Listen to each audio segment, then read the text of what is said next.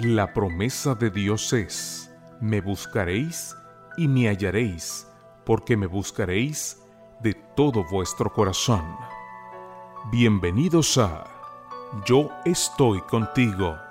Promesas bíblicas para vivir confiados, escritas por Vladimir Polanco, en la voz del pastor Eliezer Lara Guillén. La bendición de Dios sea con usted y con su familia. Es un privilegio contar con su compañía. Hoy, viernes 6 de enero, día de preparación para las horas del Santo Sábado, estamos recibiendo la invitación de Reavivados por su palabra, es una iniciativa de la Iglesia Adventista del séptimo día para leer juntos de nuestras Biblias, un capítulo cada día. De esta manera leer toda la Biblia en un periodo de cinco años. Para hoy, Leyenda del primer libro de Crónicas, el capítulo número 20.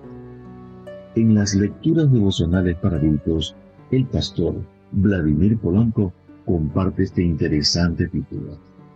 Esta es la herencia. La lectura está en el libro de Isaías, el capítulo 54, versículo número 17, y dice así. Esta es la herencia de los siervos de Jehová su salvación de mi venta. Su nombre era Ketibón. Parecía ser el cadáver de una desamparada más de los tantos que deambulan por los grandes centros urbanos estadounidenses, batallando contra el consumo de drogas.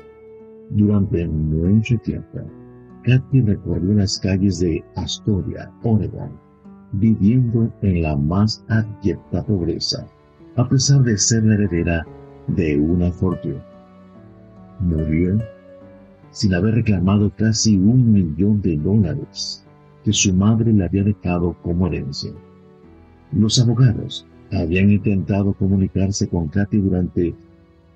Los abogados habían intentado comunicarse con Katy mediante llamadas telefónicas y correos electrónicos pero no pudieron dar con su paradero.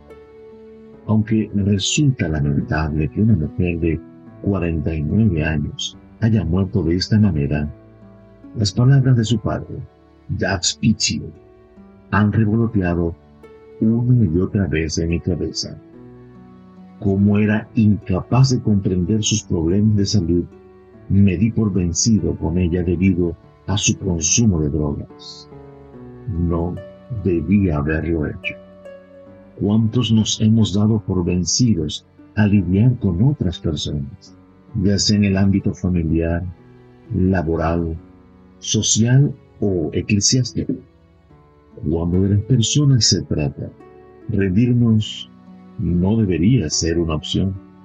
Lo mejor que podríamos hacer es ponernos en el lugar del otro, puesto que así estaríamos más dispuestos a solidarizarnos con la tragedia que el apóstol Pablo escribió a los Gálatas en el capítulo 6, versículo número 1.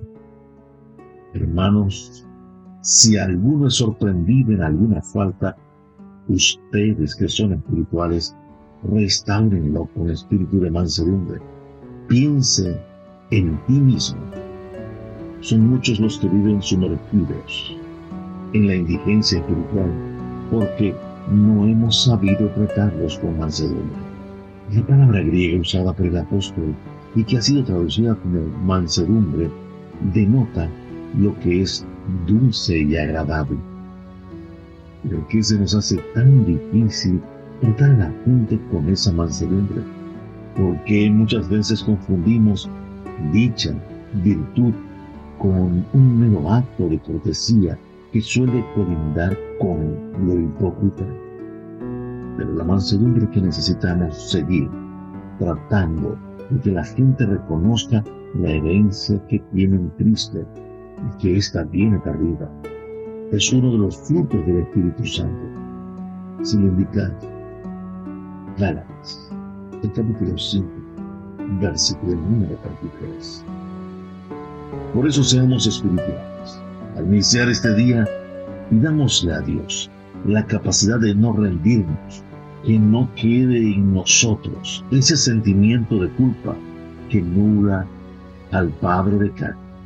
Digámosle a los demás, como indica Isaías el capítulo 54, versículo número 17, que dice el texto para nuestra meditación de hoy. Esta es la herencia de los siervos de Jehová, su salvación de mí, amado Padre. Anhelamos no solamente la herencia, anhelamos tu presencia en nuestras vidas. Dirígeme de tal forma que cada palabra, cada acción tenga el sello de tu aprobación. Te pido, Padre, en nombre de Jesús. Amén.